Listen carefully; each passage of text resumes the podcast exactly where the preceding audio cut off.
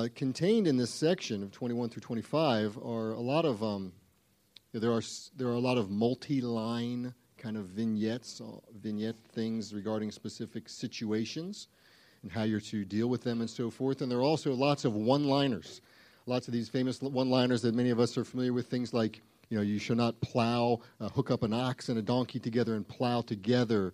Uh, just a one-liner. Uh, you shall not wear clothing made of two different kinds of thread you shouldn't put two kinds of seed together in your in your field. You shouldn't muzzle an ox while treading out the grain or treading out the grain and so forth. These kind of things, and uh, you can go uh, deeply into the meaning behind. You know, can you can look at each one of these uh, multiverse things. You can look at each one of the one-liners, and we often do this in some of our uh, in, in, one of our membership classes to kind of see, uh, you know find something that seems irrelevant to you or irrelevant to us nowadays and see what kind of uh, you know what, what, what you can draw out of it. And that, that's often sort of the way that these are approached. We either say this is just ridiculous or we try to just pull out really the, the, the principle behind it.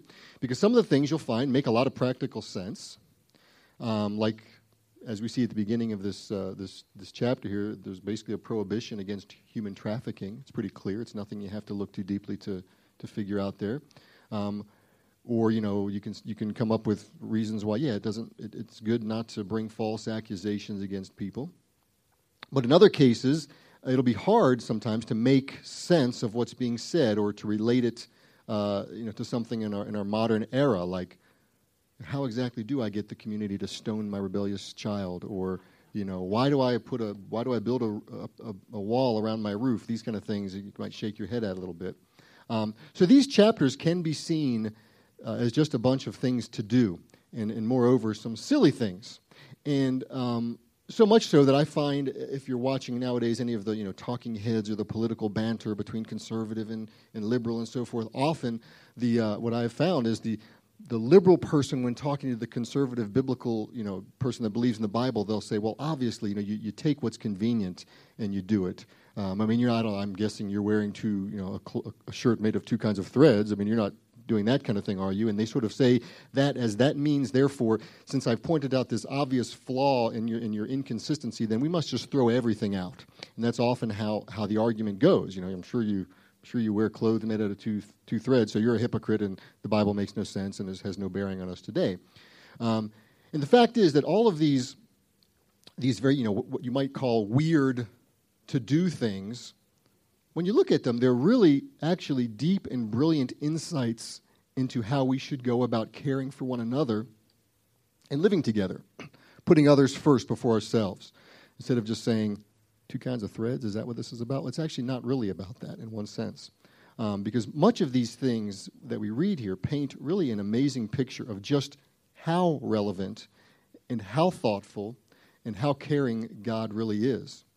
In fact, not only is this section of scripture a section of scripture I think you should not skip over or write off, it's a section uh, that you should spend lots of time studying. Because you come across things like caring and compassion for one's enemies, topics like that, topics like being fair and honest, topics like showing compassion for those who have been abused by others, the importance of celibacy before marriage, the sacredness and seriousness of marriage fighting fairly. Uh, considering, you know, when you make accusations against somebody, just how serious of a thing that is, and maybe some consequences that you might have to live with uh, when doing something like that. The importance of respecting your parents and other authorities. And the list goes on and on in terms of things that I think these chapters really do bring out uh, in terms of something that's study worthy and not just something we say, oh, two kinds of thread, two kinds of clothes. I don't have an ox anyways, so forgive me, forget about this. Um, in, in Ki Tetse, I believe we are shown how to love one another through deliberate thought and deliberate action. We're shown a way of life where we take care of each other, we're to be mindful of the consequences of our actions and of our inactions. It's not so much a section just about restrictions as, again, much as it is about uh, love for each other and treating each other with, with the sort of care that the people of God should be known for when you read these things. So don't fall for the, the nonsense, I think, that you hear uh, about the Bible, especially the Tanakh, that it's all about wrath and hate, especially in light of what I'm going to read today from these uh, verses in chapter 24. Um, because at the time that th- these were written, the laws really did set Israel apart from others. I mean, there are some things that were universally, like, you know, don't murder and so forth, but there were other things that were really just setting Israel apart in terms of organization, in terms of righteousness, compassion, and morality. And again, it is and it should be the same for the people of God today. So I chose to read, I'm going to read from verses uh, 10 to 13 of chapter 24. Um, and there's lots of things could, we could look at here, but I chose this because as I was reading, it's really it really stood out to me. Uh, it's it's one among several again laws that really do show the thoroughness, the thoughtfulness, and the compassion of God, not the the angry God of the old of the Old Testament at all. I'm going to read verses 10 to 13 in English here for you. They're on the back of your blue sheet there, maybe a little different translation. But it says, When you make your neighbor a loan of any kind, you shall not go into the house to take the pledge. You shall wait outside while the person to whom you are making the loan brings the pledge out to you. If the person is poor, you shall not sleep in the garment given you as a pledge. You shall give the pledge back by sunset, so that your neighbor may sleep in the cloak and bless you, and it will be to your credit before the Lord your God. So, this is talking about allowing uh, a debtor to, among other things, retain some dignity, uh, allowing the debtor to initiate the repayment. You don't demand the repayment. You don't take it by force. You don't go into their house, look around, say, "You're doing pretty good. I think you can afford to pay me back now." You know, you don't you don't kind of make these kind of judgments or decisions or, or whatever. Uh, you don't leave the the person in a vulnerable position, even though they owe you. You actually care about the welfare of the debtor, um, not just your money.